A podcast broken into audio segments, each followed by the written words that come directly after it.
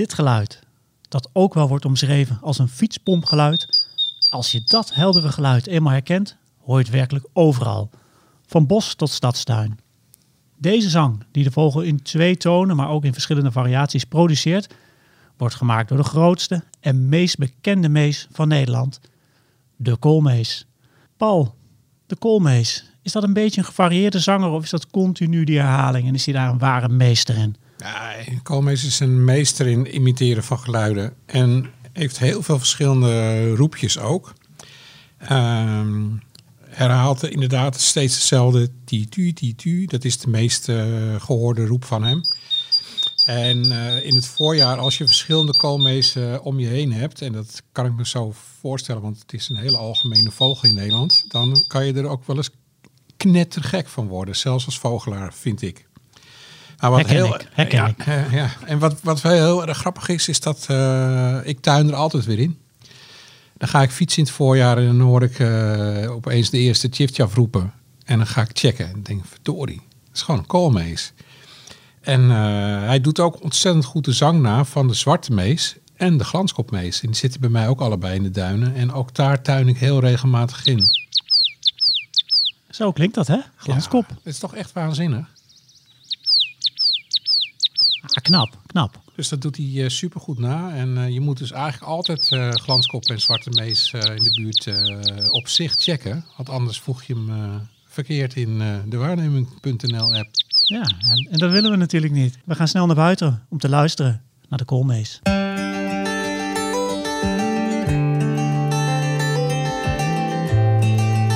Roots presenteert Notenkrakers. De vogels fluiten buiten, wil je weten wie ze zijn? Kom en luister naar Notenkrakers. Welkom bij de podcast Notenkrakers. Mijn naam is Daniel Mulder. En in deze podcast van januari 2023 neem ik je mee in de wereld van de chilpende, zingende, piepende en kwakende vogels. En tijdens deze reis door de wereld van de vogelgeluiden is ook weer Roots-redacteur en collega Paul Beur aanwezig. Hij zit weer aan de linkere flank van mij en hij weet bijna alles over vogels. Dus ik ga gelijk maar eens even weer een moeilijke vraag stellen. Klopt het dat koolmeesdames van mannen houden in felgele pakken? Zeker. Hoe geler, hoe beter. ja, en, uh, want, want? Ja, er zijn een paar dingen waar, uh, waar de mannelijke koolmees uh, echt rekening moet houden. wil die een vrouw binnen kunnen halen. Of andersom de, de vrouw de man, zeg maar. Want mm -hmm. het, dat vrouwtje let vooral op de intentie van zijn uh, gele kleur.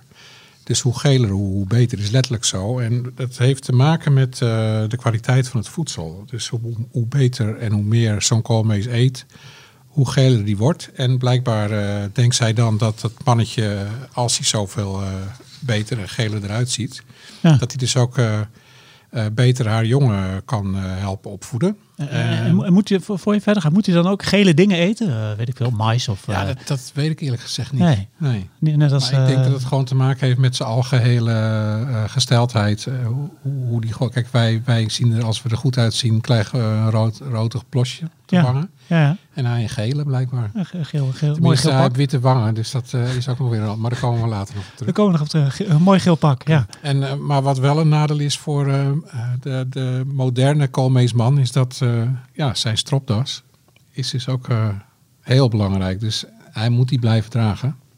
Mm -hmm. En het is dus zo dat hoe breder die stropdas van de koolmees is, dus dat is de, die zwarte streep die over zijn buik loopt, dat noemen wij de stropdas in vogeltermen. En die uh, bepaalt ook mede de keuze voor het vrouwtje. Maar dan is er nog iets. Hij, uh, uh, zij valt op koolmezen met een lager zanggeluid. Dus hoe, hoe lager hij klinkt, hoe, hoe, meer dat zij denkt dat, dat hij heel goed voor, voor haar en het nageslacht kan zorgen. Ja, dus felgeel pak, brede stropdas, chic vogeltje dus. Ja. En een lage zangstem. En een lage zangstem. Beetje en bas. Dan, uh, dan is hij helemaal voor haar het mannetje. Wat hij overigens wel uh, heel erg goed terugdoet voor haar, is dat hij extra alert is. Hij checkt constant de hele omgeving. Koolmeesters zijn daar heel erg uh, goed in. En hij zorgt ook heel erg goed voor haar. Hij bewaakt er dag en nacht. Voor we verder praten over de koolmees, bel ik eerst met Timo Roeken van Vogelbescherming Nederland om te horen wat er allemaal gebeurt in Vogelland Nederland. In Vogelvlucht. Timo, goeiedag. Goedendag uh, Paul en Daniel. Welkom in het nieuwe jaar. Ja, dank je, dank je wel. Jij ook. Uh, nog, nog de beste wens. Ik doe dat gewoon nu ook nog halverwege januari. Wat, eh, wat, wat geeft dat ook? Want het is wel gemeend. Fijn dat je aanschuift uh, in onze podcast. En dat we dit nieuwe jaar ook verder vrolijk verder gaan hiermee. En ik ga gewoon in één streep door. Heb je nog bijzonderheden te melden over vogels? Nou, heel veel natuurlijk. ik ben er ongeveer de hele dag mee bezig. Maar als we even kijken op uh, waarneming.nl en we gaan op zoek naar echte hele, hele zeldzame knallen, zoals we vorig seizoen ook hebben besproken. Dus die geelbrouw uh, gos of zo'n geel snavelkoekoek. Ja, dat soort knallen zijn er nu eigenlijk niet echt. Um, maar wat, er zijn wel een aantal andere dingen waar ik het nog met jullie over wil hebben. En een daarvan, uh, en dat is dat er op dit moment heel veel soorten ganzen in Nederland te zien zijn. En dan hebben we het niet alleen over de grote groepen brandganzen, rotganzen, grauwe ganzen, koolganzen en tundra rietganzen. Dat zijn de, de, die we hier hebben, zijn tundra rietganzen en niet de taiga rietganzen die wat verder in het uh, noordoosten zitten. Uh, maar daarbij zijn nog een aantal andere zeldzamere uh, ganzen gezien, waaronder de dwerggans op meerdere plekken in het land. En een rosgans, zei jij, Paul, en ook een sneeuwgans, hè? twee sneeuwgansen, ja, twee sneeuwgansen op Texel. Ja. En, en we noemen je nou net, Timo, de rosgans? Ja, rosgans, ja. Nooit ja, van gehoord. Dat is ook, nee, dat snap ik. Die komt hier ook niet voor uh, oorspronkelijk. Het is, best, is echt een heel... Het is wel een gansje voor de liefhebber, vind ik. Ik vind hem echt een heel lief klein kopje hebben. en uh, ja, die, weet jij zo waar die zit? Was die bij Utrecht gemeld? Ja, in Utrecht, ja. Ja, ja je moet natuurlijk ja. al afvragen of het een wilde is, maar hij is, wel, hij is sowieso gewoon hartstikke mooi. Ja, absoluut. Ja, volgens mij was het natuurlijk ongeringd, zag ik nou. Maar goed, de ellende Daniel met die ganzen, dat hebben we, volgens mij hebben we het daar ook eerder over gehad. Dat is ook een beetje de ellende met die zeldzame eden die hier wel eens opduiken. Je weet uiteindelijk, um, in sommige gevallen weet je gewoon niet zeker of een gans, of dat een ene soort uit een foyer is ontsnapt, want men houdt alles. En dat, ja, dat verderft voor mij soms wel even de pret. Ik kijk het liefst, ik kijk het liefst naar wilde vogels. Mm.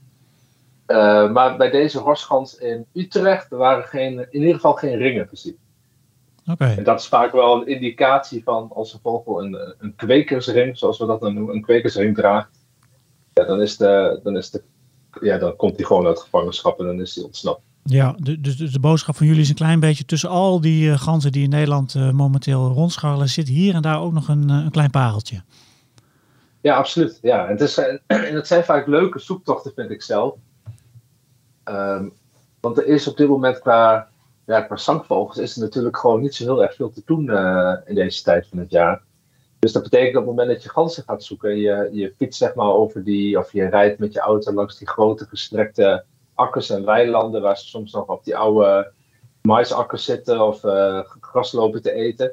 Ja, om daar dan tussen al die honderden en soms duizenden andere ganzen, om daar dan die specifieke dwerggans tussen te vinden, ja, dat is wel een kick voor sommige mensen is dat helemaal, die zijn ook nog op zoek naar.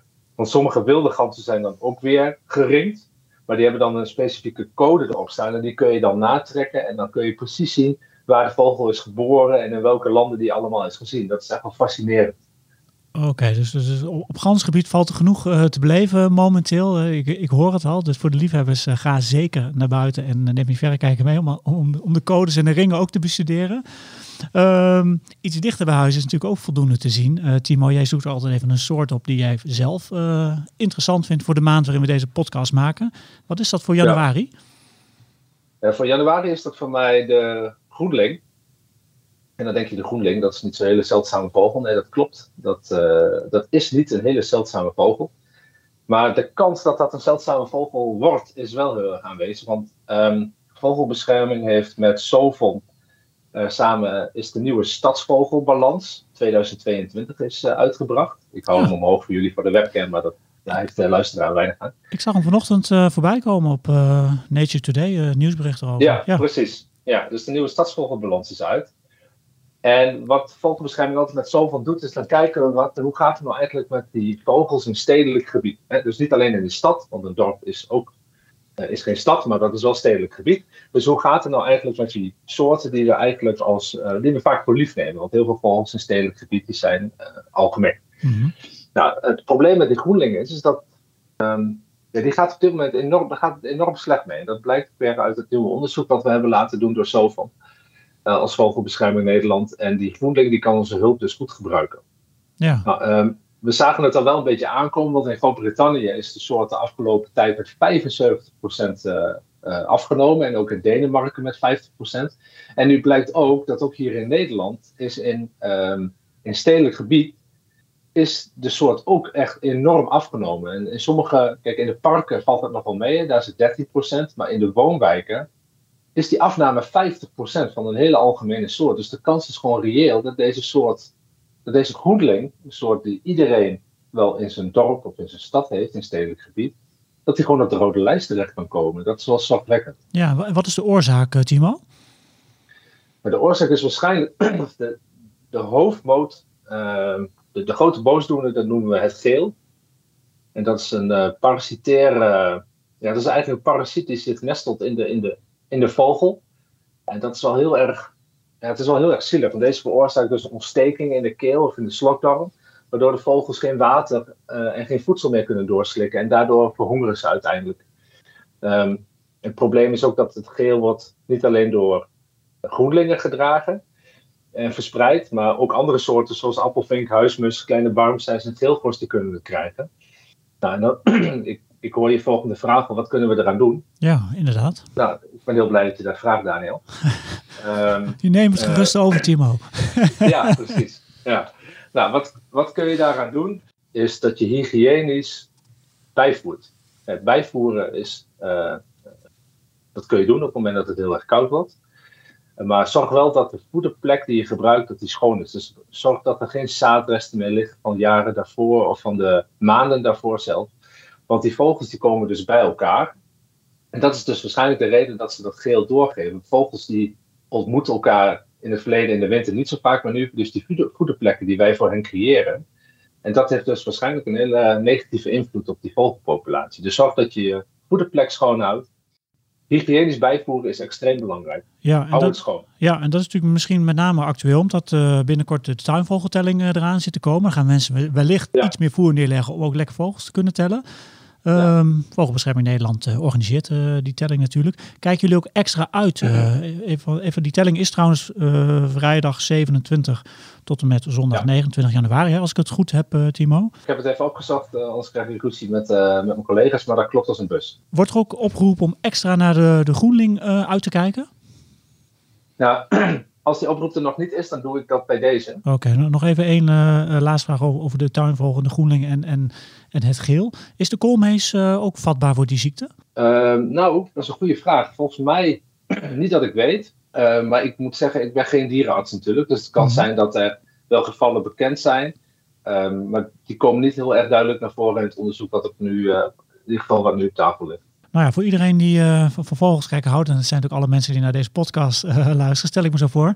Um, ga ook zeker de stellen van vrijdag uh, tot en met zondag 29 januari. Maar als je ja. nou denkt van, ik, ik, wil nog meer vogels kijken, daar hebben we goed nieuws, want we hebben een nieuwe rubriek bedacht. En dat is een beetje het vogelkijk natuurgebied van de maand. En Paul en Timo hebben al een beetje voorwerk verricht samen. En volgens mij al nagedacht over welk gebied dat moet zijn. Welk gebied ja. is het geworden? Waar, waar moet je in januari volgens jullie twee uh, naartoe? Volgens mij waren we het redelijk unaniem over eens dat dat de Brouwersdam was. Is. Ja, de Brouwersdam is. Paul, zeg jij ook gezegd? Ja, zeker. Dat is uh, de plek voor, om nu heen te gaan. Omdat je...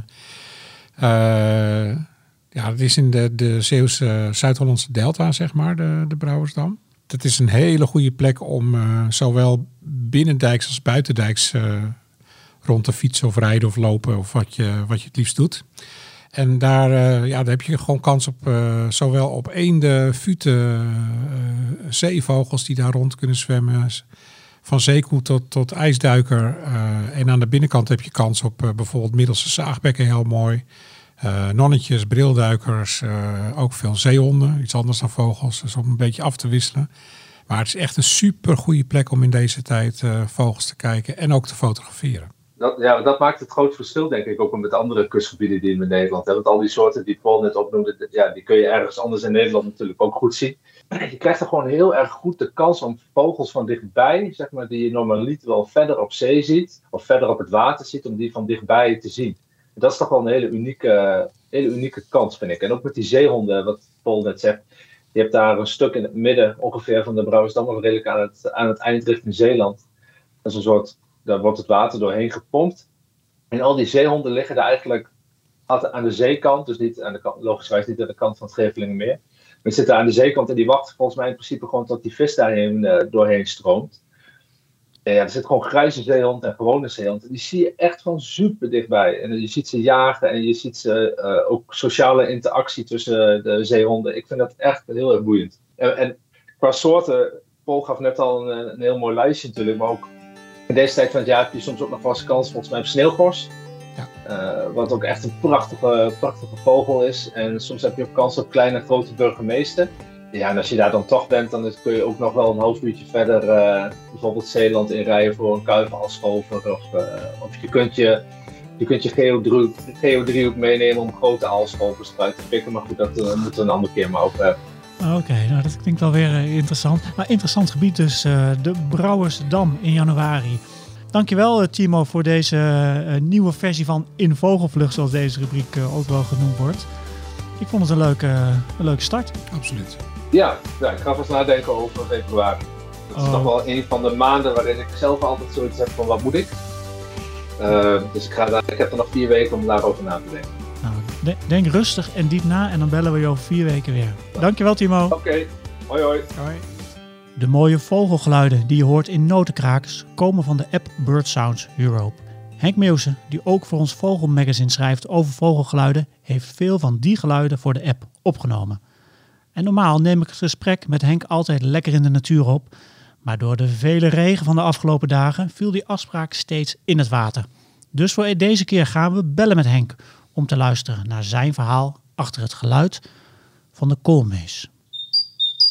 Ja, nou komt jouw beroemde vraag, eh, Daniel. Henk, inderdaad, wat hoor jij hier allemaal? Ik hoor een bieteut. En wat? Een bieteut. Ja, dat, dat, dat kwartje viel bij mij pas veel later. Ehm, als je dialect spreekt van huis uit, ja, dan hebben veel vogels ook een eh, naam in het dialect. En bij ons heette de koolmees heette de bieteut. En ik heb altijd gedacht, bie, dat is een woord voor bij in het Brabants. Maar in dit geval is het toch gewoon een klanknabootsing. Mensen hadden vroeger, ja, was het meest logisch als je de, de, de zang heel herkenbaar was. Ja, dan noem je het beest gewoon naar de zang, zoals met een koekoek of een, of een kraai. Maar in Brabant hebben ze dat dus ook met een koolmees gedaan. Bieteut. En in dit geval is dat titu, titu. Nou, en die bieteut nog niet zo slecht gekozen. En altijd als je dat hoort, denk je dus aan die, eh, aan die bijnaam voor de koolmees. Maar denk je nog aan meer dingen? Nou, Je bent een man nou, die denkt ik heb immers. ooit, ik heb ooit, ehm, ja, waar ik aan denk, zeker als ik dit zangetje hoor, want het is zo typisch koolmees. Op 8 december, dat moet 1986 of 87 zijn geweest, hoorde ik die koolmees zingen. En toen was ik echt nog maar beginnend vogelaar. En eh, toen zei ik heel verrast met degene met wie ik aan het fietsen was, hé, hey, ik hoor een koolmees. Toen zei hij, ach, dat is heel normaal, deze tijd van het jaar. Dus het is echt leuk dat in december al eh, ja, die koolmezen al zingen en dat je een beetje een lentegevoel krijgt. En eh, voor mij is 8 december het begin van de lente. Want hoor je echt begin december voor iedereen, let op, als je last hebt van winterdepressie, let op de mezen, want de lente begint dan al. En voor mij is wat, wat de koolmees ook bijzonder maakt, is dat het mijn, ehm, zal zeggen, mijn conceptie als vogelaar heeft eh, betekend. Ehm, ik kom van een boerderij, heel veel vogelnamen waren voor mij eigenlijk logisch. Die hebben mijn ouders of mijn vader niet geleerd, want die waren gewoon onderdeel van, eh, nou ja, van het leven. Maar in 1979 hadden we een strenge winter en ik eh, heb vetbollen opgehangen toen. En mijn broer had een camera met een 200 mm lens. Dus toen ben ik echt aan het fotograferen gegaan. En toen zag ik pas voor het eerst in mijn leven het verschil tussen een koolmees en een pimpelmees. Mijn vader had het wel over koolmees en een pimpelmees, maar nu zag ik het verschil. Dus toen is er bij mij iets wakker geworden. Ben ik naar bibliotheken gegaan, eh, fotoboeken gaan halen. En eh, nou ja, toen is het, het bewust waarnemen van vogels en leren herkennen is toen begonnen. Dus eigenlijk heeft de koolmees jouw eh, vogelaar zijn wakker gekust. Ja, Nou, met dank aan de winter van 79. Maar de koolmeeszang is zo'n helder zangetje. En het is altijd verrassend dat hij op een gegeven moment overgaat op een ander liedje. Hij kan een tijdje titu, titu, titu zitten zingen. Maar ineens kan hij overgaan in uh, titidu, titidu, titidu. En als de buurman gaat zingen, dan kan hij de buurman gaan zitten naapen. En dan volgt er misschien weer een ander liedje. Dus dat heb ik van Dick de Vos geleerd uit zijn boeken. Als een koolmeester zijn buurman gaat zitten nadoen, echt gaat zitten nadoen, dat is echt een dikke middelvinger. Voor allebei zingen is zoiets van, nou, ik ben hier, jij bent daar. Ja, ja. Maar als de ene koolmeester presteert om de ander gewoon letterlijk na te gaan zitten doen, dan ben je wel echt... Uh... Dan ben je de baas. nou ja, dat is zo heb ik het ook genoemd. Dat is de dikke middelvinger uh, naar de andere man. Ja, mooi beeld. Die zang is echt zo variabel en die kan soms zo raar, die beestjes kunnen zo raar uit de hoek komen. Dus in, in mijn app heb ik nu eh, misschien iets van 30 zangvarianten staan, maar ik denk met gemak heb ik er 100 of 200. Sommige die komen niet goed uit hun ritme. Die, die raken hun ritme kwijt. En ik heb van iemand van het NIO hier in Wageningen begrepen dat dat zelfs een beetje kortsluiting kan zijn in het brein. Dat het niet bewust is, maar dat ze het gewoon niet goed voor elkaar krijgen. Okay. Dan heb je een ritmewisseling in de zang. Maar je hebt soms zulke rare zangen. Nou ja, vorig jaar stond ik dus met mijn parabool op de Veluwe, gericht op een den. En ik, uh, ik was ervan overtuigd dat ik een glanskop aan het opnemen was. Was ook, ja, het was een perfect glanskop. En pas toen de vogel, de bewuste vogel, uit de boom vloog, dacht ik, verrek, het is een koolmees. Die had me echt mooi, uh, mooi tuk. En ik begreep dat ik niet de enige ben die... Uh, ik heb al van meerdere gehoord, ook van Rob Buiten van Vroege Vogels. Maar ik geloof dat jouw tafelgenoot uh, er ook ervaring mee heeft. Ja, klopt. Ja, Paul. Ja, Henk, uh, Henk, Henk hier uh, gaat je uitnodigen. Hij kan je nu live voor, voor het blog zetten, dus dat gaan we nu gewoon meemaken. Paul is er ook in getuind, begrijp je toch? Hè? Ja, ik heb het vertelde al aan Daniel dat bij mij vlakbij heb je een begraafplaatsje en daar zitten altijd heel veel verschillende vogels. En daar zit dus één specifieke koolmees die uh, sinds kort uh, die glanskopmees echt perfect nadoet. Dus de eerste ja. keer was het echt uh, vol in de remmen van, hé, hey, glanskopmees. Ja. En toen kwam hij op een gegeven moment tevoorschijn en ik zat echt met mijn kijker, zat, ik neem ook mijn kijker gewoon mee naar de winkel. En, en daar zat hij. En toen dacht ik, hè? Het is gewoon, nou, ja. kan geen koolmees zijn, maar, ja, maar dat, mooi wel. En dan is even de vraag, wat overheerst dan? De teleurstelling van het is maar een koolmees? Of toch ook, in mijn geval dan, omdat ik veel met geluiden bezig ben, ook wel weer de bewondering dat zo'n koolmees, je weet dat hij heel veel zangvarianten heeft en dat hij dan je toch weer een keer kan verrassen. Dat is toch echt wel uh, ja. grappig. Dus dat zeg ik, ik zeg het vaker bij, uh, hier in, in de podcast van, tegen mensen van ja, denk niet zomaar uh, als je de koolmees hebt gehoord dat je hem kent. Blijf wat langer luisteren en je gaat horen dat er zoveel zangvarianten zijn. Dat is echt interessant. Er zitten hele mooie varianten tussen. Is dit, wil je nog een laatste woord eraan wijden voor we nog even gaan luisteren naar de koolmees? Nou, ja, ja, dan ga ik even iets heel anders noemen, maar wat ook heel grappig is de, de vrouwtjes, die kunnen de mannetjes testen of ze wel reageren op bedelende jongen. Dan gaat het vrouwtje gaat een bedelend jong nadoen. En uh, ja, als de man dan niet reageert, dan heeft hij waarschijnlijk afgedaan. Of dan, uh, ja, dan, mannen moeten, die hebben heel wat te voeren. Die koolmees hebben een vrij groot nest. Dus er moet heel wat voer aangedragen worden. Dus die uh, koolmeesvrouw die gaat echt heel mooi een, een jong nadoen. En dan moet de man op reageren. En dan stel ik me altijd voor, als, als wij dat als mensen ook deden Hè, dat, de, dat de vrouw een huilende baby gaat nadoen en kijken of de mannen daarop reageren. Nou, als we het zo hadden aangepakt, dan waren we lang uitgestorven natuurlijk. Was misschien ook niet eens zo gek geweest. Uh, dat uh, weet ik niet, maar uh, het is ja, nee, een intrigerend voorbeeld. Oké. Okay. Ja, nee, dat is echt heel, dat is echt interessant. Maar dat wordt dan iets later. Dat wordt dan, ik heb het in april opgenomen. Dus echt, op het moment dat er echt eieren gelegd moet worden, dan gaan die vrouwtjes die, die mannetjes testen. Kortom, er is volop te horen als de koolmees zijn snavel opentrekt. Dat kunnen we denk ja. ik wel, wel concluderen. Nou, dan gaan we nu nog even één keer luisteren naar het geluid van de koolmees.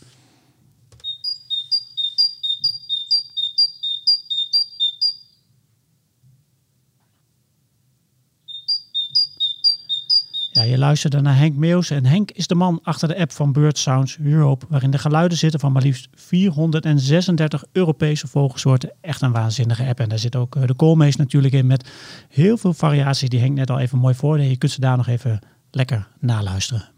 Paul, we hebben het over uh, koolmezen.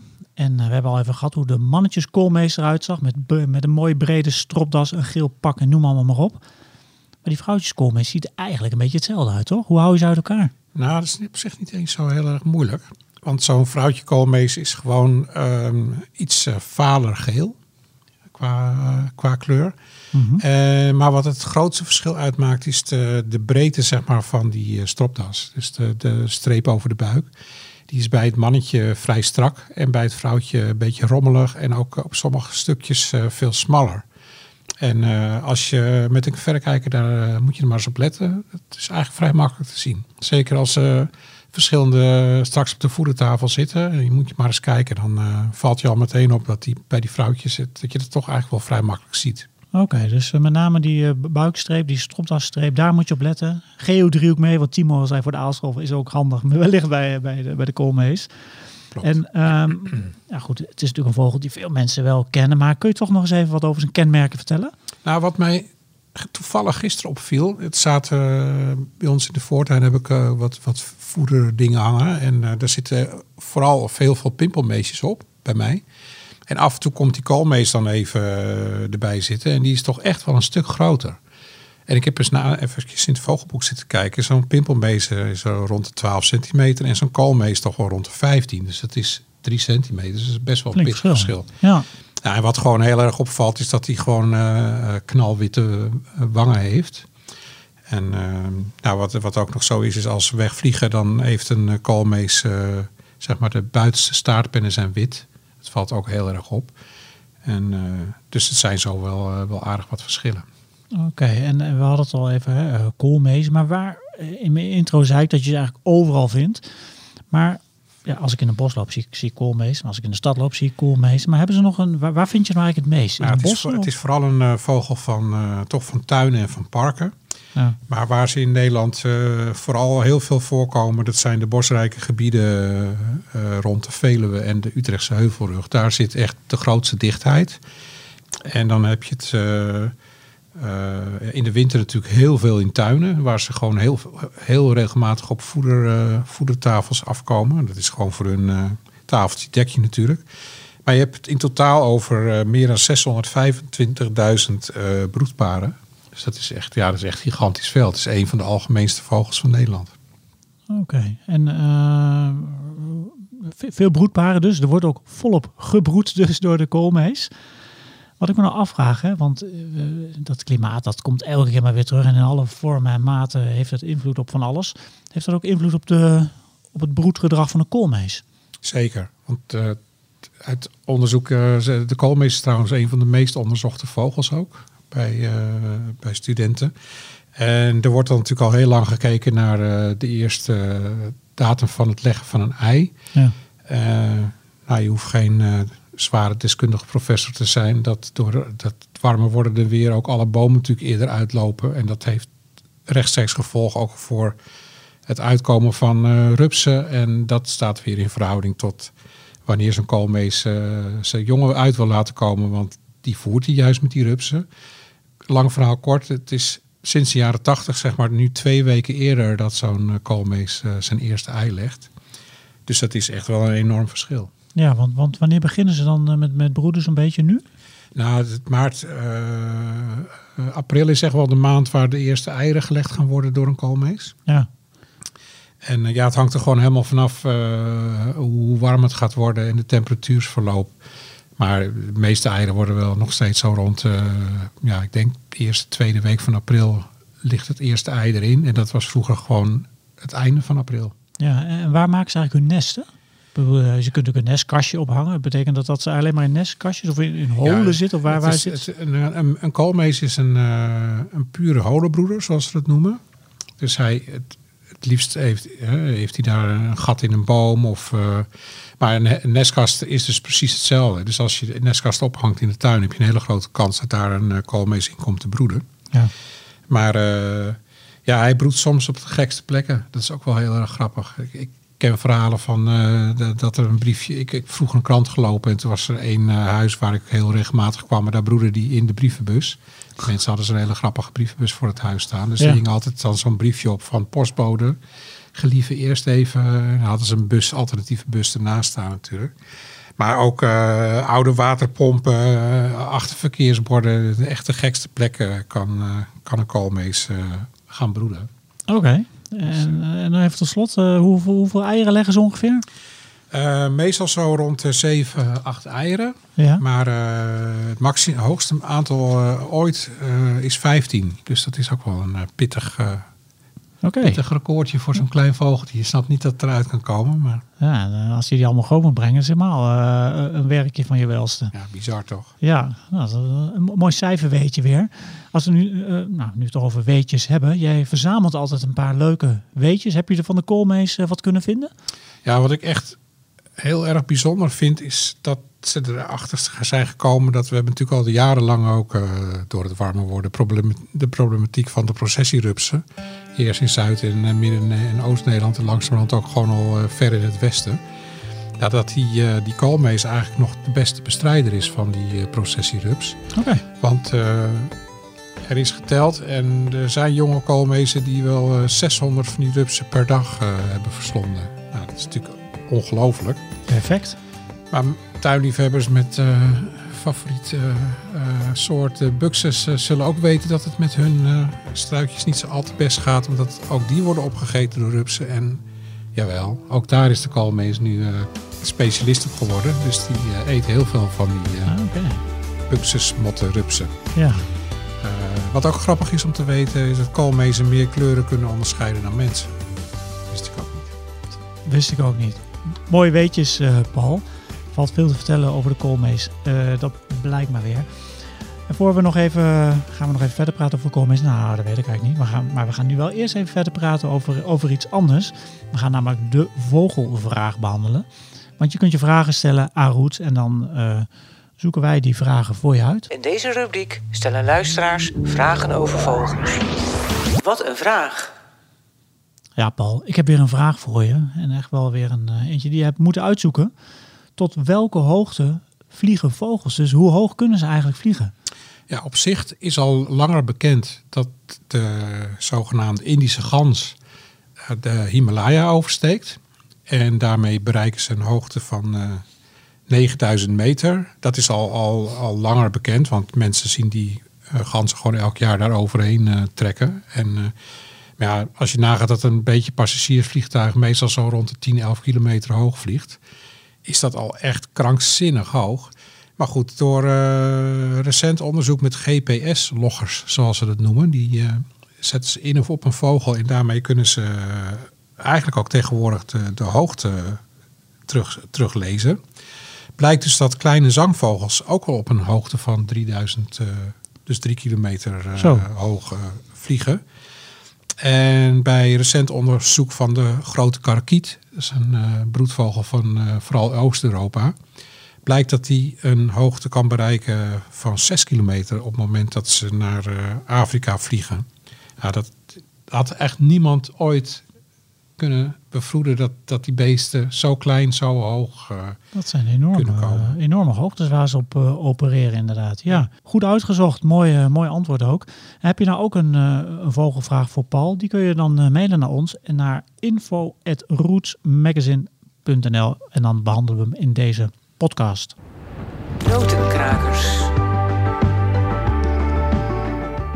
De geluiden die in deze podcast hoorde, die komen allemaal van Henk Meeuwse. En die heeft de app Bird Sounds Europe gemaakt. En daarin zitten maar liefst eh, geluiden van ruim 400 eh, vogelsoorten. Nou, wil je nu meer lezen en meer weten over vogels? Roots brengt het Vogelmagazine uit. Twee keer per jaar maar liefst. Je krijgt het bij een abonnement als je op Roots neemt. Je kunt hem ook los eh, kopen via onze website. En Paul die is nu, as we speak, heel hard aan het werk aan het voorjaarsnummer. Ja, nu even niet. Nu zit hij even achter de podcast. Maar eh, vanochtend was hij ermee bezig. ja, En eh, ja, ik, ik hoorde je al helemaal enthousiast over een bepaald verhaal. Ja, we zijn bezig met eh, een update van de, de reigers in Nederland. Daar gaat het echt waanzinnig goed mee. En er is zelfs een nieuwkomer onder de broedvogels. En de hop is weer helemaal terug als broedvogel in Nederland. Eh, we hebben ontzettend leuke fototips van Marcel van Kammen. eh, waarmee je nog beter vogels zelf kunt fotograferen. Ja, het wordt gewoon weer een super gaaf nummer. Nou, dat, eh, dat, dat wil ik geloven. En, nou, wil, maar die, dat duurt nog even hè, voordat hij komt. Dat is ja, derde week maart. derde week maart. Maar als je denkt van, ik wil eerder over natuur lezen. Nou, dan, dat schikt. Want het februari nummer van Roots ligt, ligt nu eigenlijk in de winkel. En daarin staat een mooi verhaal bijvoorbeeld over nonnetjes in Nederland. Dat is een vogel. En eh, de mooiste uilenvogel, uilenfoto's van lezers staan er ook in. Ja, we gaan natuurlijk ook nog weer een, eh, een nieuwe podcast opnemen. Timo is er al druk aan, aan het nadenken over, eh, over een natuurgebied die hij wil gaan bespreken. En Paul, jij mag altijd even de nieuwe soort onthullen. Waar gaan we het over hebben volgende keer? Een hele mooie zanger, de zanglijster. Nou, daar heb ik een heel mooi geluid van.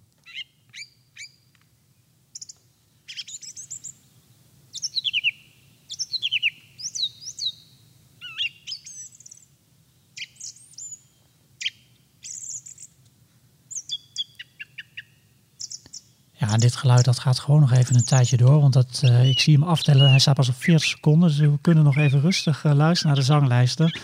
Maar in ieder geval ga ik nu vast zeggen, leuk dat je luisterde naar Notenkrakers. En eh, ja, straks ga lekker naar buiten, luister naar de koolmees en ga ontdekken of dat fietspompgeluid, zoals Paul het ook wel heeft genoemd, of jij dat er ook in hoort.